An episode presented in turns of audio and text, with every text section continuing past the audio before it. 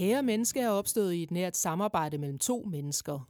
To mennesker, som har fundet hinanden igennem naboskab, venskab, sårbarhed og interessen for menneskelivets finurlige udvikling. Mette bor i det hvide hus med de blå skodder. Det, der har tilknyttet den perfekte træterrasse til indtagelse af kaffe og champagne, sammen med en lindstrøm af samtale om livets krøller.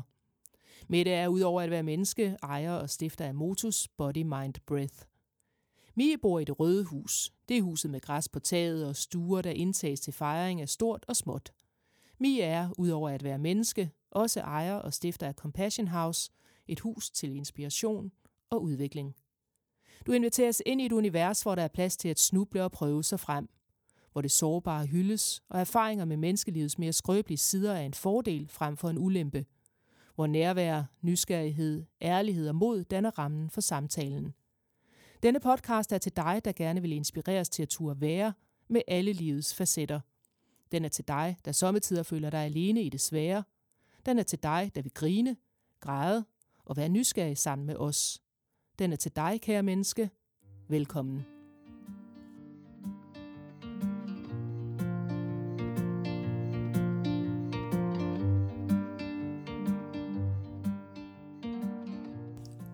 Hej Mi. Hej Mette. Velkommen til Kære Menneske. Tusind tak og lige mod. Mm, tak skal du have. I dag følger vi lidt op på vores øh, besøg af Nille Bæk sidste uge. Mm. Mm. Det var meget interessant. Det var det. Og så er det bare altid virkelig, virkelig dejligt at hænge ud med Nille. Ja, hun er skøn. ja. Det er hun. Vi talte om melankoli. Melankoli. Nemlig, ja. Og Nille, hun brugte melankolien som et rum, hun kunne hoppe ind i. Ja. Og det gjorde du vel i virkeligheden også? Det gjorde jeg i virkeligheden også. Ja. Og det fik jeg også til at reflektere en lille smule bagefter i forhold til, at, at du nævnte det her med, at du kender ikke lige det at bruge melankolien som et rum, mm. man sådan på en eller anden måde dribler ind i, når livet bliver en lille smule uoverskueligt. Mm. Men, men så kom vi til at tale om, kan vide, hvilke andre rum, der egentlig findes. Ja. Hvad er det, vi gør, når det er, at vi møder noget, der bliver overvældende og ubehageligt? Hvad er det så for nogle strategier, vi egentlig bruger, mm-hmm. for ligesom at kunne være i det? Ikke? Ja. Så det bliver dagens emne. Det bliver dagens emne. Forskellige rum, eller handlemønstre, eller hvad vi nu skal kalde dem. Mm-hmm. Metoder til at cope. Ja, ja. præcis. Ja. Så vil du lægge ud med et rum? Altså man kan sige, at, at noget af det, som det er måske ikke helt nyt øh, for jer, der lytter med, hvis I har hørt andre afsnit, at, øh, at et andet rum, der absolut eksisterer i mig, det er det her bange rum.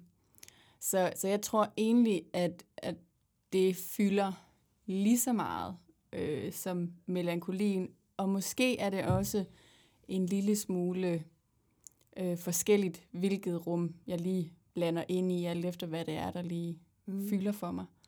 Er de ens, de to rum der? Nej, det er de ikke, fordi at man kan sige, at, at i melankolien, der er der meget mere nuanceret, og der er meget mere sådan plads på en eller anden måde. Men, men i det der bange rum, der, der altså, det er mere der, hvor jeg trænger til at ringe til en voksen. Egentlig. Ja. Altså, fordi, men jeg tror lidt, som vi også talte om, da Nille var her i sidste episode, det var, at, at det, der er med melankolien som grundstreng, hvis man kan sige det sådan, det er også, at, at der, der kan ligge noget meget tæt op af. Så, så for nogen er det den her depressive tilstand, og jeg tror, for mig har det bare altid været øh, det bange. Altså, det har været det, der har ligget lige op af. Så hvis ikke jeg får taget hånd om om det, der i virkeligheden trækker mig hen imod melankolien, så er det, at jeg nogle gange lander i det bange, hvis jeg slet ikke får kigget på det, men bare bliver ved med at på en eller anden måde skubbe til side og skubbe til side og skubbe til side, og ikke mærke, hvad det egentlig er, der foregår i mig. Mm. Så, så det, jeg ved nu omkring mit bangerum, det er, at, at jeg ikke reagerer med bangehed, med mindre, at der er noget, jeg skal lytte til. Så, så der er altid en besked med, kan man sige. Der er mm. altid en rigtig god mening til, øh, i forhold til, hvorfor det lige er der. Mm-hmm. Ej, men jeg, synes, jeg, jeg sidder bare og lytter, for jeg synes, det bliver så, det er virkelig interessant. Og både dig og Nilla er i virkeligheden meget bevidste om, hvornår I træder ind og ud af den anden tilstand. Nogle gange. Nogle, ja, okay. fordi det var nemlig det, fordi jeg, jeg sidder og spoler ind i mit hoved på, hvad, hvad er det for et rum, jeg render ind i? Det har jeg måske nok ikke reflekteret øh, synderligt meget over gennem livet, om jeg gør det ene eller det andet. Men lige i øjeblikket, der ved jeg, der får jeg af mine børn, at jeg render ind i et meget vredt rum. og så står jeg der og undrer mig lidt og siger, ej, lyder jeg så vred? Ja, mor, du taler meget vredt.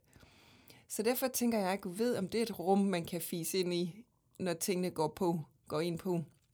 Det tænker jeg bestemt, det er. Ja. Det tænker jeg helt bestemt, det er. Øhm, og det, der jo også er vigtigt, det er jo, at, at som du siger, det kan godt være, at det lyder som om Nille og jeg er meget bevidste omkring det, men, men det her, der er jo mange år, der er gået forud, hvor det har været foregået, i hvert fald for mit vedkommende, på et meget ubevidst plan. Mm-hmm.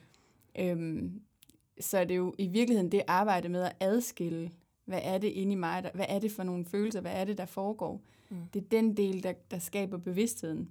Ja. Og der kan man jo være, ligesom man kan gå ind i et bangerum, kan man også gå ind i et enormt vredt rum. Ja. Jeg synes nu ikke generelt, jeg er vred. Det er ikke, det er ikke et rum, jeg sådan oplever, jeg... Men... Jeg vil sige, det er noget af det sidste, jeg tænker på, når jeg lige tænker på dig. Men det, den har åbenbart været der. Ja, og man kan sige, at vi, vi rummer jo alle sammen, alle de her facetter. Ja. Det er jo en fuldstændig, altså det er et grundelement af det at være menneske, det er jo, at vi har de her forskellige dele af os, de forskellige rum. Mm. Så vi er jo alle sammen vrede og bange og mm.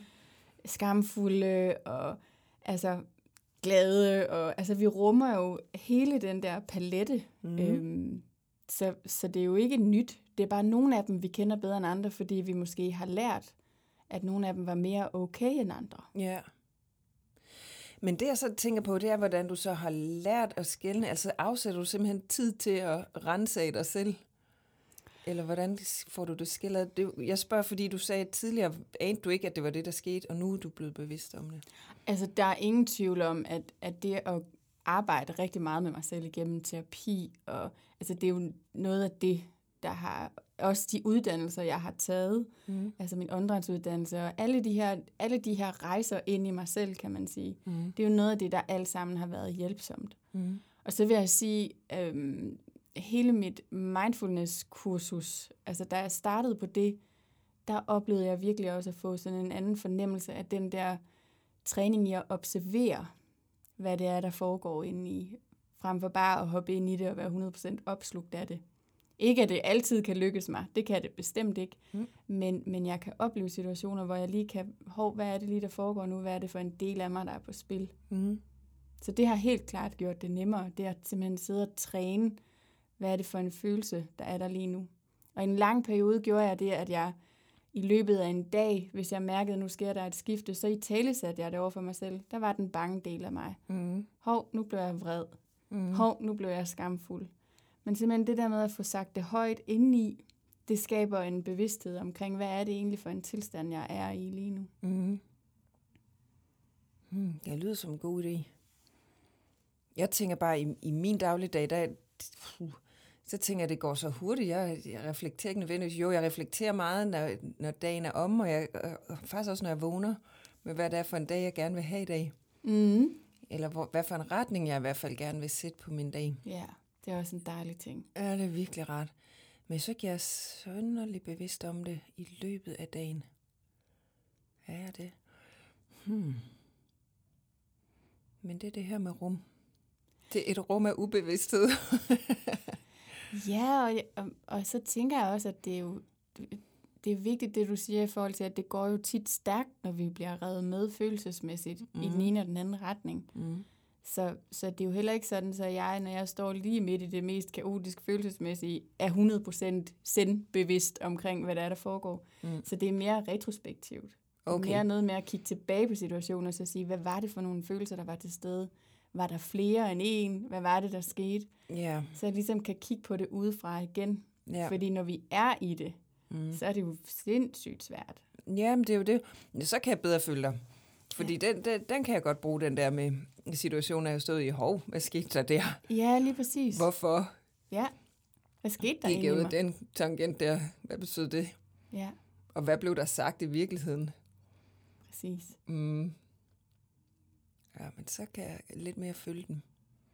Men jeg blev godt nok nysgerrig på det, I for- det, det der rum, I fortæller. I beskrev det så malende. Hvor jeg tænkte, wow, tænk så, man kan fise derhen.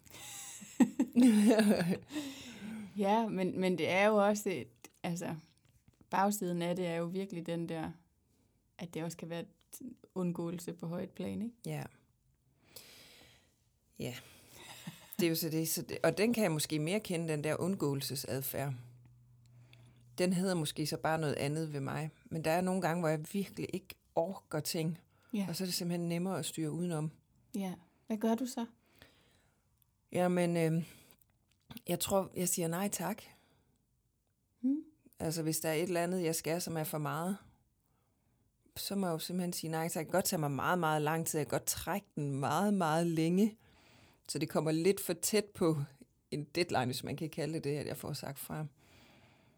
Men, øh, men altså, så simpelthen vælge at sidde på hænderne i stedet for at Ja. gøre noget. Det er ikke, fordi det, jeg, det er jo ikke synderligt konstruktivt.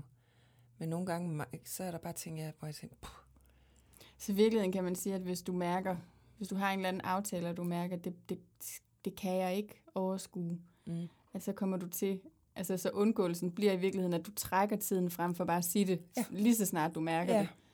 Så kommer du egentlig til at trække den ret lang tid, og så Ja. sidde på hænderne og gøre ingenting. ja, præcis. Handlingslammethed. Ja, handelslejen, lige præcis. Og det, faktisk der, der, lige inden jeg gik ned med stress, så sagde jeg, jeg har en skøn, skøn veninde, Heidi, hvor hun sagde, men det er ligesom om, at du sådan har hoppet ind i sådan en periode, hvor du er helt handlingslammet. og det var jeg jo. Mm. Det er så godt beskrevet, Ja. men det var præcis det, jeg gjorde. Så det, det er så nok det rum, jeg hopper ind i. Ja. Det er handlingslammelse. Se, så kom der lys over stepperne på en eller anden måde her for mig. Ja. Ja, hvilket jo er interessant, fordi at når vi bliver på den ene eller den anden måde presset som mennesker og trusselsaktiveret, Mm. så, så har vi jo de her forskellige dele af os. Vi har den del, der kan handle, der kan være frygt, som, som virkelig bare har lyst til at stikke af, eller Mm. og så har vi også det, altså, den der vrede del af os, som måske får lyst til at kæmpe og sige mm. sådan, hey, det her det er virkelig ikke i orden. Mm. Men, men i frygten kan der jo også være den der handlingslammethed, fordi en stor del af det, når vi bliver rigtig, rigtig bange, bare se, hvor mange dyr, som faktisk spiller døde. Mm. Mm. Ikke? Det er jo, en, det er jo den, nok sådan den ultimative form for handlingslammethed. Ja, Men det er jo virke, vi gør det jo i virkeligheden også i mange situationer som mennesker, at vi fryser. ja. At det, ja, det er jo det det, vi sjovt. gør, når vi er handlingslammede. Ja, præcis. Og, og jeg kan da se, mit mønster er at blive handlingslammet, når det handler om relationer til mennesker, jeg holder af. Altså hvis jeg er bange eller ked af det over at skulle skuffe nogle mennesker, som regner med, at jeg deltager i et eller andet, eller er med på noget, eller de regner med mig i en eller anden situation. ja. Det, det er nok i virkeligheden der, den er allermest udpræget, når der er andre mennesker, jeg holder af med i ligningen. ja. Uff, er den stor. Og så opdagede jeg mig selv helt i den anden grøft dengang. Vi havde øh, ja, indbrud i det, nede i Afrika der med dem, der prøvede at skære sig ind til os med en stor maskine, ikke også? Hvor jeg fløj ud af sengen og råbte af min lungers fulde kraft, ikke? Hvor jeg tænkte, hold da op. Er det åbenbart sådan, jeg reagerer, når vi er ude i en virkelig voldsom situation? ja. Det er interessant. Ja, så der var jeg jo helt på den anden side af handlingslammet. Jeg var jo helt fremme på tæerne der, ikke? Der var du virkelig løvemor. Der var jeg virkelig Du havde to, løvemor. du skulle passe på. Ja, og det er jo sjovt, så, så jeg ved ikke, om, man har en, en default. Den ha- handler vel om, hvad for en situation man er i. Det tror jeg absolut, eller det gør det, fordi det er, det er jo enormt forskelligt, hvordan det er, vi håndterer forskellige altså, situationer. Mm. Og jeg tror, de der, sådan, hvad kan man sige, når der er en, en reel trussel, der står foran os, jeg tror, der er meget stor forskel på, og vi ved det dybest set ikke, før vi står i situationen. Vi kan træne det på alle mulige måder, for at forsøge at komme frem til en bestemt måde at handle på. Mm. Det kan man blandt andet gøre ved, det er derfor, man træner selvforsvar nogle gange. Det er, okay, hvordan er det så, jeg vil gerne vil håndtere en situation, ikke? Mm. Men vi ved det bare ikke dybest set. Nej. Men det er ret interessant det der med, lige pludselig så jeg kan huske, du sagde, at der kom en lyd frem, du tænkte, kom den fra mig? Ja, ja men den fatter jeg stadigvæk Altså, ikke. det Hvor, ja. Ja. Ret interessant. ja. Og samtidig kan man sige, at, at det, er jo, det er jo virkelig også en problematik, der opstår tit, det der med, at vi, vi kan godt komme til at banke os selv oven i hovedet for, hvis vi for eksempel er gået i frys. Hvorfor gjorde jeg ikke noget? Hvorfor sagde jeg ikke noget? Hvorfor handlede jeg ikke? Mm. Men, men det er i virkeligheden en, en fuldstændig normal overlevelsesrespons. Mm. Mm. Og det er jo også interessant at tænke, vide, om det havde set anderledes ud, hvis ikke du havde haft dine børn der. Ja, Ikke? Altså, hvad er det? Vi ved det bare ikke. nej. Vi kan aldrig nogensinde vide Nej, vi kommer aldrig til at vide det. det Nej. men jeg kan sige så meget, at det var 100% instinktivt, yes. at jeg handlede. Altså, der var no chance, at de skulle ind. Og det kan godt være, at det kun var mig, der var vågen, men de skulle ikke forbi mig i hvert fald. Det er præcis. Det er præcis. Nej, men det er jo pudsigt. Og jeg tror, vi glemmer som mennesker, fordi vi synes jo, vi er et enormt avanceret væsen, Ja. og meget finere end alle de andre dyrearter, der findes, ikke? Mm, Men vi er meget, meget instinktdrevne stadigvæk. ja. Det er vi virkelig. Altså, vi har jo også den nye del af vores hjerne, som er den del, der virkelig adskiller os fra andre dyrehjerner, ikke? som mm. kan planlægge og Ja. se frem i tid. Og, men det er jo også den del, der kan gøre, at vi så efterfølgende kan ligge og tænke over, hvad var det lige, der kunne have sket? Ja. Det gør andre dyr ikke. Nej. Der er faren bare slut. Ja. Så er den over. Så spiser vi igen. Så spiser vi Lalalala. igen. Men vi kan ligge og tænke over alt det, der kunne være gået galt, og alt det, der fremtid, i fremtiden kan gå galt. Ja. Så man kan sige, at alt det, der er fantastisk ved vores hjerne, er også noget af det, der nogle gange skaber frygtelig meget bøvl. Ja. Men vi er stadigvæk bare Mennesker. meget instinktdrevne. Ja, og- stadigvæk bare mennesker. Ja, præcis. Ja, det er vi. Men det er jo interessant, for jeg, så, jeg sidder og reflekterer lidt over det her med, at vi bliver jo bedre til det, vi træner. Ja, Så hvis vi bliver ved med at gå ned af en eller anden bestemt sti, så er det jo den sti, vi kender. Og så er det jo den, der bliver vores default. helt sikkert. Og det vi jo ved om hjernen nu også, det er jo, at, at, at den, altså, den er plastisk. Så Mhm. vi kan påvirke den hele livet igennem. Bestemt. Og det er jo ret fantastisk, at, at vi faktisk ved at, være, at sætte den i det rigtige miljø, kan man sige, så kan vi støtte den bedre Mm. til netop at være, få bedre kontakt til den del, der kan berolige os, den del, som faktisk kan skabe lidt mere overblik. Mm. Så vi, så vi ikke er så instinktdrevne hele tiden. Ja, Ikke? Det Ja. kan vi heldigvis træne. ja, heldigvis da. Mm. Ja. Hmm. Men der er mange rum at tage i, Mm. og som man så kan være mere eller mindre bevidst om. Ja. hvor man træder hen. Der er jo også det rum, der hedder at handle. Mm-hmm. Altså bare gøre noget. Gør en hel masse. Ja, Og så på den måde stikke af helt sikkert. fra situationen. Den synes jeg også, at jeg kender. Det kender jeg overhovedet ikke. Ej. jeg fortæller, det er sådan en, der gør, så behøver man ikke at tænke på det der, man lige står i. Nej, Fordi så er man beskæftiget med det andet. Ja. Det kan føles meget dejligt. Men i Ja. virkeligheden kan man sige, at, at det er nok et af de rum, som er allermest benyttet Ja, i den tid, vi lever i, ikke? fordi vi får, det, vi får det serveret på et sølvfad. ja. Altså, vi får jo serveret, hvis du præsterer godt, er du et godt menneske. Mm. Øh, altså, så, vi, så vi kan lynhurtigt komme til at bare tænke sådan, Nå, men altså, hvis bare jeg kan præstere, så er alt jo godt. Mm. Og så glemmer vi, at, at vi bare ikke har os selv med. Vi glemmer faktisk at stoppe op og mærke efter, hvordan vi reelt set har det. Ja, For vi kan ikke mærke det. nej. Og vi får ovenikøbet en masse belønning fra hjernen, der giver os dopaminfix, når vi så opnår et eller andet. Mm-hmm. Ja, I se, den målsætning nåede jeg også. Det Ja. går skide godt. Ching. Ting, siger hjernen bare. Ja. Og, og, og så mærker vi faktisk ikke, at vi måske er mega trusselsaktiveret. At vi har nogle følelser nedenunder, som vi slet ikke har fået taget hånd om. Mm-mm. Fordi at det andet system bare mega meget belønner os hele tiden. Ikke? Ja, Så det kan føles meget, meget dejligt at være der. det kan det bestemt. Og man kan også være der meget længe. Men Gud ved, om der er nogen, der render he- igennem hele livet på den front. Jeg tror det næppe. Nej, og man kan sige, for nogen kommer det så måske, ind, at, hvad sker der så den dag, at man stopper på arbejdsmarkedet? Ja, Hvad så? ja. Eller børnene flytter hjemmefra, eller... Ja, altså, så det er jo nogle gange i de der store livsskifte, når, når travlheden på en eller anden måde øh, lige pludselig ikke altså, kan køre helt så automatisk, så er det, at der nogle gange opstår nogle livskriser. Fordi lige pludselig så har vi ikke det, som vi har brugt til i virkeligheden at dæmpe alt det der, vi ikke, vi ikke ville mærke mm. ubevidst. Mm. Så det er det væk. Ja. og så popper det hele jo op stille og roligt, for det er der jo. Ja. Lige meget, uanset om vi stopper op og mærker det eller ej. Ja, det er du fuldstændig ret i. Så enten så bliver det dulvet med golf, eller også så skal det have lov at komme op.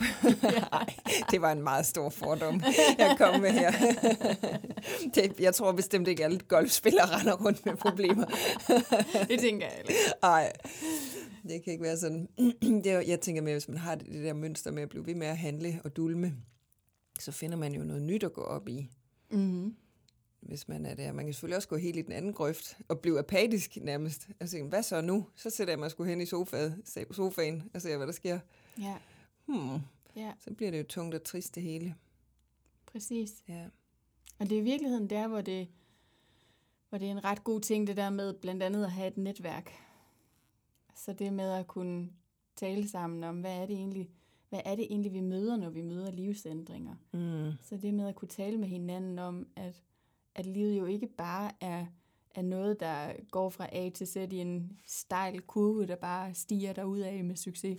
Altså livet er jo virkelig mange bump op og ned. Mm-hmm. Så mhm. hvis vi har nogen tæt på, som vi kan dele det med, så er det bare en lidt anden tilværelse, vi har, end hvis vi skal gå og kæmpe med det hele selv. Mm. Det er jo et skønt rum at være i. Mm. Der, hvor vennerne eller veninderne eller dem alle sammen bor.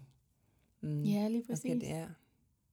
Så det handler vel også om at skabe de her rum. Ja. Altså skabe muligheden for, at vi kan tage vare om det, der nu er.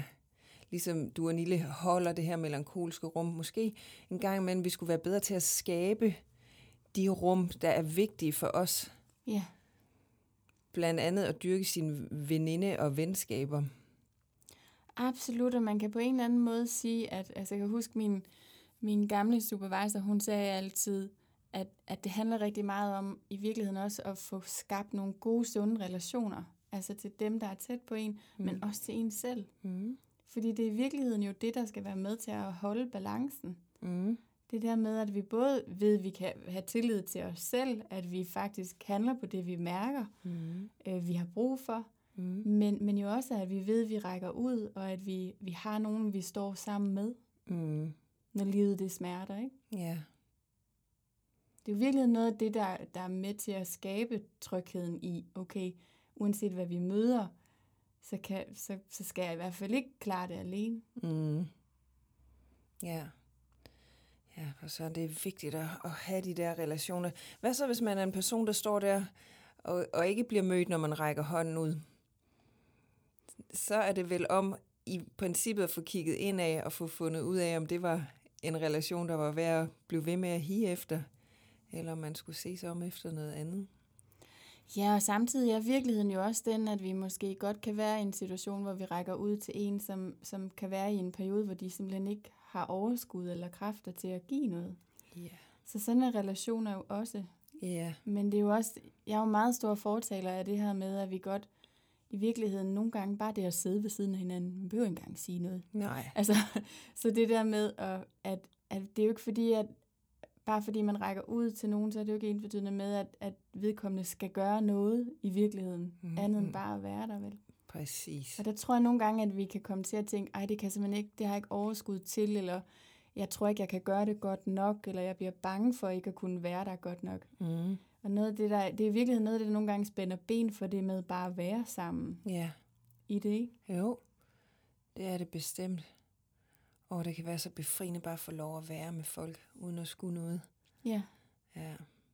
Jeg tænker på sådan den situation, der var, da min mor døde, hvor vi øh, kom, altså både min bror og jeg søgte hjem til min far, mm. og min mand var med, og vi var der alle sammen, og vi gjorde jo ikke noget andet at gik og græd, men vi var der, og det strømmede ind med alle de her blomster her, som virkelig var rart, ikke også? Men der var jo ikke andet, end at vi var sammen. Nej det var godt nok befriende. Virkelig. Og mm. folk, der synes de skulle gøre noget, kunne jo godt lynhurtigt mærke, at de skulle ikke gøre noget. De skulle bare være der. Ja, lige præcis. Ja. Lige så, præcis. Ja, så i sådan en situation, der er det jo virkelig guld værd at holde sådan et rum. Det er jo også en kunst at turde være, hvis man ikke selv er i sorgen, man træder ind i et sorgfuldt rum, Mm-hmm. og så kan rumme det, og kan, altså andre folks sorg, Ja, eller ulykke, eller hvad det nu er, de står i. lige præcis. Det kan jo være enormt svært. vanvittigt svært. Mm. Og der tænker jeg faktisk også, at, at alt efter hvilke rum vi selv er bekendte med, og hvilke dele af os vi selv er bedst bekendt med, Mm. der, der vil det også påvirke, hvor, hvor nemt det er for os at træde ind. Så der er ikke nogen tvivl om, at, at et af de rum, der for eksempel for mig kan være svært at træde ind i, det er, det er hvis der er nogen, der er meget, meget vrede. Mm. Jeg oplever ikke dig så meget, meget vred. jeg men, men altså sådan meget eksplicit aggressivt, Mm. der kan jeg godt have, det kan jeg have svært ved at holde. For der får jeg bare lyst til at stikke af halen mellem benene. Mm. Så der, der kan jeg have svært ved at træde ind. Mm. Men for andre kan det måske være det sorgfulde rum, Mm. eller det bange rum, Mm. mm. eller det melankolske rum. Mm. Så, så, så det er også meget afhængigt af, hvad er det, vi selv på en eller anden måde er komfortable med i os? Hvad er det for nogle følelser, vi egentlig selv er okay i? Mm. Så er det nemmere at træde ind og være der sammen med andre. Mm. Hvilket i virkeligheden også er en rigtig god grund til at øve sig lidt, ikke? Ja. På Ja, de forskellige situationer. følelser. Ja, Ja. præcis. Fordi dem vil man jo blive udsat for igennem livet. Alle sammen, hver en. Ja, simpelthen. Jeg tror ikke på, at man kan have et fravær af, af ubehag. Nej. Det, det vil komme i forskellige afskygninger, som vi skal håndtere. Ja. Mm. Men jeg synes, det er interessant, det her med det sov, sorgfulde rum. Som du siger, der er jo noget enormt befriende og noget smukt ved at kunne være sammen på den der måde. Ikke? Mm. Men samtidig er sorg jo også noget, som, som ikke får ret meget plads i vores samfund.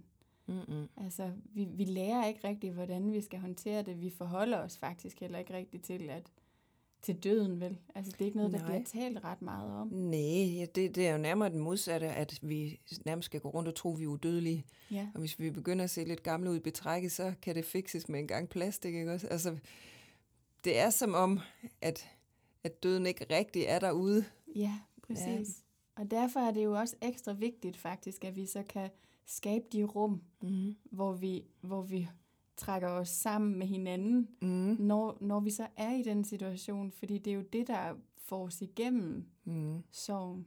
Ja. Så det er, der er sådan et paradoks der, ikke? Mm. Bestemt. Og så får jeg helt ondt af dem, der ikke kan komme, altså der ikke bliver mødt i hvad end rum, de træder ind i. Mm. Dem er der også nogle af. Hvad gør man så, hvis man er en, der ikke bliver mødt i sin sorg, for eksempel? Jeg tror i virkeligheden, at det aller, aller, aller, aller vigtigste sted at starte, det er at møde sig selv. Ja. Fordi det synes jeg i hvert fald, at jeg har oplevet, at, at noget af det, der faktisk er allermest svært, det er, når jeg har rum, hvor jeg ikke møder mig selv. Mm. Hvor jeg affejer mine egne følelser Mm. og oplevelser. Så det er jo i virkeligheden et sted, vi kan starte. Det er jo ved at møde os selv. Mm. Og så måske derfra i medfølelsen kunne se, okay, men er der så noget, er der et sted, jeg kan række ud? Hvis jeg for eksempel ikke har nogen tæt omkring mig, kan jeg så melde mig til en sovegruppe, Mm. hvor jeg kan dele min sorg med andre på den måde. Mm. Men, men det kræver ligesom, at vi også kigger og holder os selv i det, vi står i. Ja. Ja, så man skal ture og være i det med sig selv. Ja. Det er i virkeligheden det første skridt. Ja. Det er ikke nemt. Nej, det er det jo ikke. Ikke i alle situationer i, alle hvert fald. situationer. Ej. Nej. Hmm. Ja. Så der er noget læring for os alle sammen, tror jeg. Det tror jeg bestemt er. Men altså, jeg sidder og, og tænker over, kan vide, om der er flere rum, som jeg egentlig hopper lidt og elegant udenom. Du sagde det på sådan en fin måde, da vi talte om melankolien, så sagde du, jeg tror måske bare, jeg går fint rundt om det. Ja, Jeg ser døren og tænker sådan, ja, ikke i dag. ja præcis. Så jeg ved i hvert fald, at jeg har den der med, med det vrede rum. Det er jeg ikke så god til at træde ind i. Ej. Men jeg er også nysgerrig på, hvilke andre der er, fordi vi har alle sammen sådan nogle blinde pletter, Ja, hvor vi ikke lige helt kan se, hvad det er, vi render rundt og foretager. Jamen, det tror jeg, der er jo nogen, der går hen og bliver enormt ked af det, og nogen, der ligger og ringer hele verden rundt for at få lidt medfølelse. Det er vel også et, et sted at flygte hen, hvis det nu er synd for mig. Så er der Ja, nogen, offer. der... Ja, Ja. Ja. Den ved jeg i hvert fald, at jeg øh, godt kan hoppe ind i. Det er ikke en, jeg er synderligt stolt af, men jeg kan godt nogle gange, når der er modgang i livet, så kan jeg godt nogle gange komme til at synes, at det er da også for galt, at det lige sker.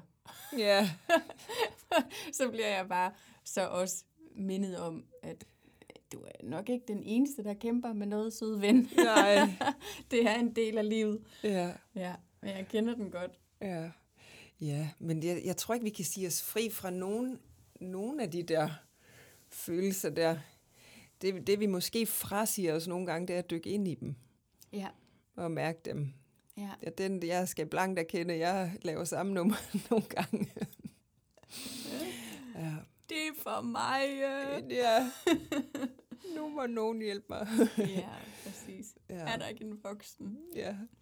Og det er jo også okay at have det sådan, fordi i virkeligheden tænker jeg også, at når vi, når vi lander der, så er det jo også tit fordi, at, at livet bare har givet os nogle slag i en periode, ikke? og vi har tænker sådan, jamen jeg kan ikke, nu må det stoppe. Ja. Ja. Altså, jeg vil ikke længere tage ansvar, nogen andre må gøre det. ja. ikke? Altså, det er jo den der følelse, vi kan lande i. Ja, bestemt. Ansvar var faktisk et mega godt clue lige der. For Gud ved, om det der med at ture gå ind i de rum, ikke også handler om at tage en vis portion ansvar. Det tror jeg helt bestemt, det gør. Det gør jeg nemlig også. At tage sig selv alvorligt. Ja, tage ansvar for det, vi føler. Ja. Ja, og så og også måske ansvar for at handle på det. Mm. Præcis. Ja.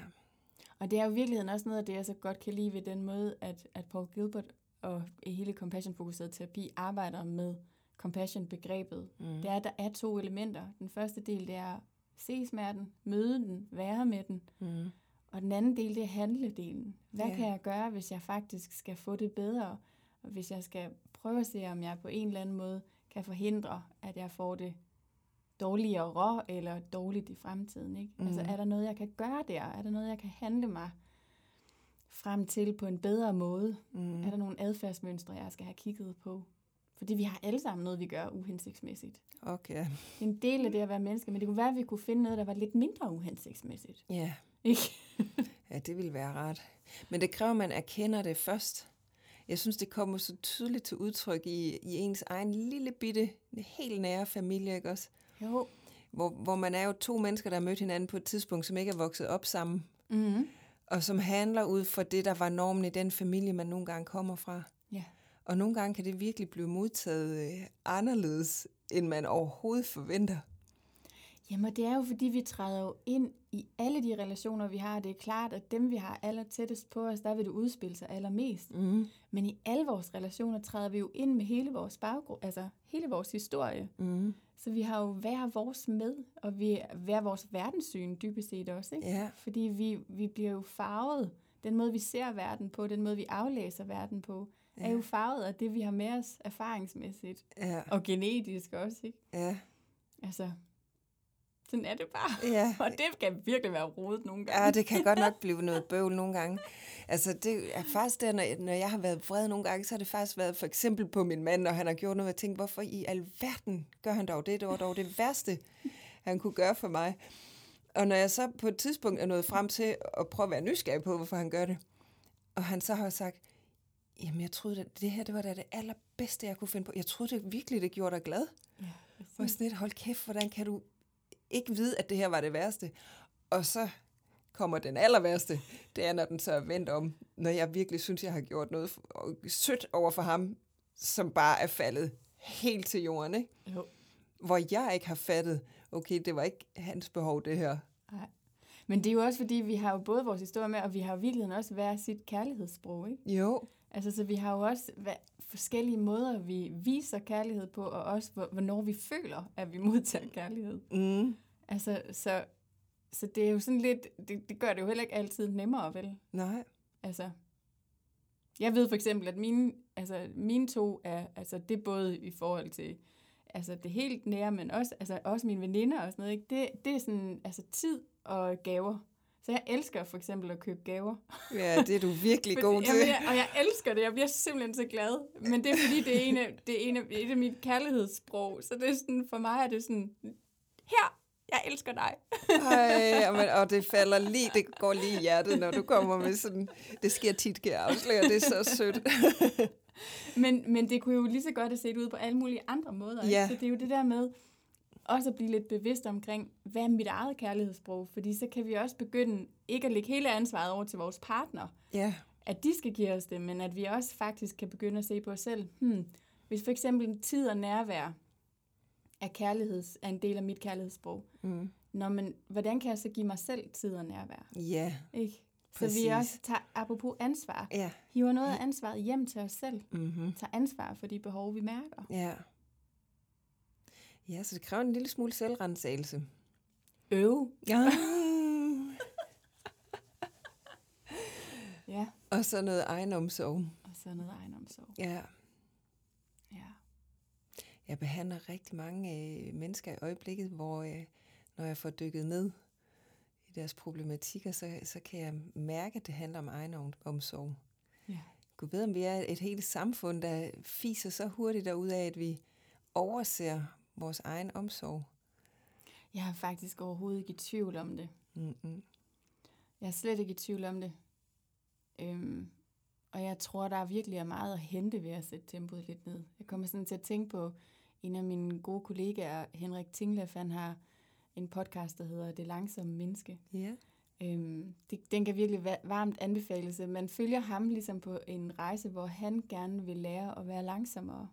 Ja. Fordi han, han simpelthen bare har mærket, at jeg har brug for noget andet end det der løben stærkt hele tiden. Mm-hmm. Så det er en meget, meget, meget fed øh, øh, programserie på Radio 4. Den bliver sendt om søndagen, og så bliver den også sendt, øh, sendt øh, som podcast. Mm. Men det er bare et fedt projekt, det der med, hvad vil der egentlig ske for os alle sammen, hvis nu vi satte tempoet ned. Ja. Og ikke kun, hvor vi alle sammen er spærret inde under corona, Ej. men, men hvis vi faktisk overførte det langsomme tempo til vores dagligdag, mm. Hvor der var plads til pauser, hvor der var plads til lige at stoppe op og mærke efter. Mm. Hvad er det egentlig, der er betydningsfuldt? Mm. Sådan i hjertet, Ja. Helt langt inde, ikke? Mm. Så skal man også ind og mærke. Ja.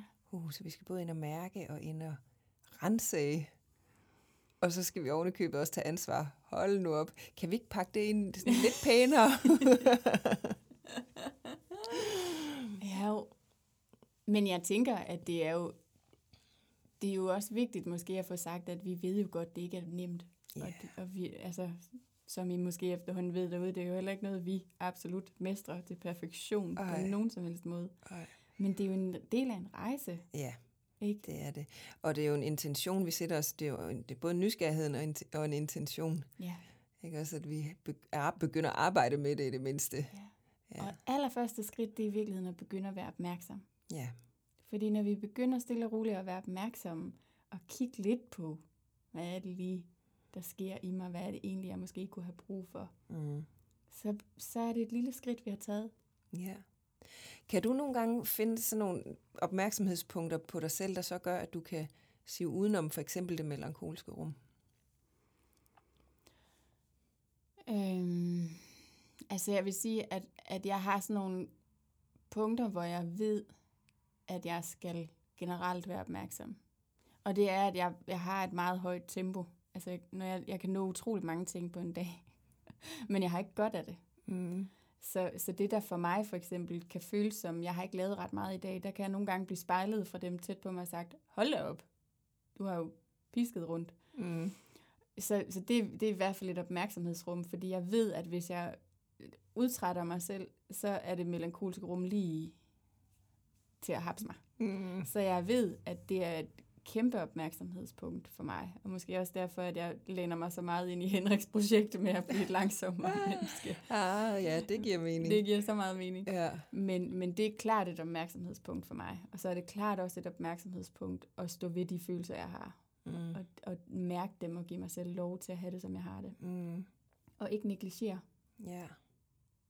Og det er jo faktisk ret svært, lige præcis de to ting, du nævner der, Ja, er jo noget af det sværeste at gøre over for sig selv. Det er det virkelig. Mm. Så jeg vil også sige, at, at jeg står op om morgenen med en intention om at øve mig på det hver dag. Ja. Fordi jeg er egentlig fuldstændig overbevist om, at det her det bliver en livslang rejse for mig. Og det er okay. Mm. Altså, så jeg kan blive hurtigere til at opdage de der fælder, jeg kan falde i. Mm. Men det er også okay, at det er en rejse. Ja. Mm. Ja, og det er jo sådan, så har vi accepten igen. Ja. Ja. Den tror jeg lige så meget værd i forhold til at, at hoppe ind i et rum. Det er at acceptere, at det er sådan, det er lige nu. ja. Det er okay at være menneske. Det er det nemlig. Med alle dets facetter. Med alle dets facetter. Ja. Ja. Så hvad tager du med hjem fra i dag med det? Mm. Jeg tror, jeg tager en portion opmærksomhed med Mm. I forhold til øhm, at lægge mærke til, hvad det er, jeg gør. Altså, er det, er det de samme ting, jeg gør? Og hvad er det så, der trigger det? Mm. Så, så faktisk opmærksomhed, Ja. det, det bliver faktisk det, jeg tager med hjem i dag. Mm. Hvad med dig? Jamen, jeg tænker i virkeligheden, det var øh, rart at få vendt de her ting igen, fordi det er jo, lidt som jeg sagde før, ikke sådan en daglig reminder, at det er en rejse, og det er en intention hver eneste dag at øve sig, Mm. og at det er okay. Og så den der reminder omkring, at det er bare fedt at snakke med andre mennesker om det, Ja. fordi vi er bare mennesker. Ja. Så vi kender det alle sammen i en eller anden udstrækning, ikke? Mm. Så det er jo bare en gave at have et rum sammen med dig. Ja.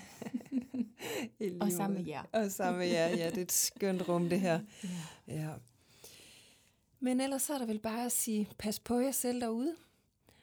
Og, og der er faktisk en ting mere, vi skal sige. Ja. Fordi i næste episode, der får vi gæst igen. Ja, det gør vi jo. Vil du sige, hvem det er? Ja, det vil jeg. Vi får besøg Stig. Ja, der blev jeg helt glad. Kunne du se det? vi får besøg Stig Pryds, som jo er fridykker, og som også laver yoga, og som bestemt arbejder med åndedrættet. Og passer utrolig godt ind i vores univers. Han er fantastisk inspirerende. Jeg glæder mig meget til, at han har lyst til at gæste os. Ja, det gør jeg virkelig også. Mm. Ja. Så øh, vi lyttes ved. Det gør vi.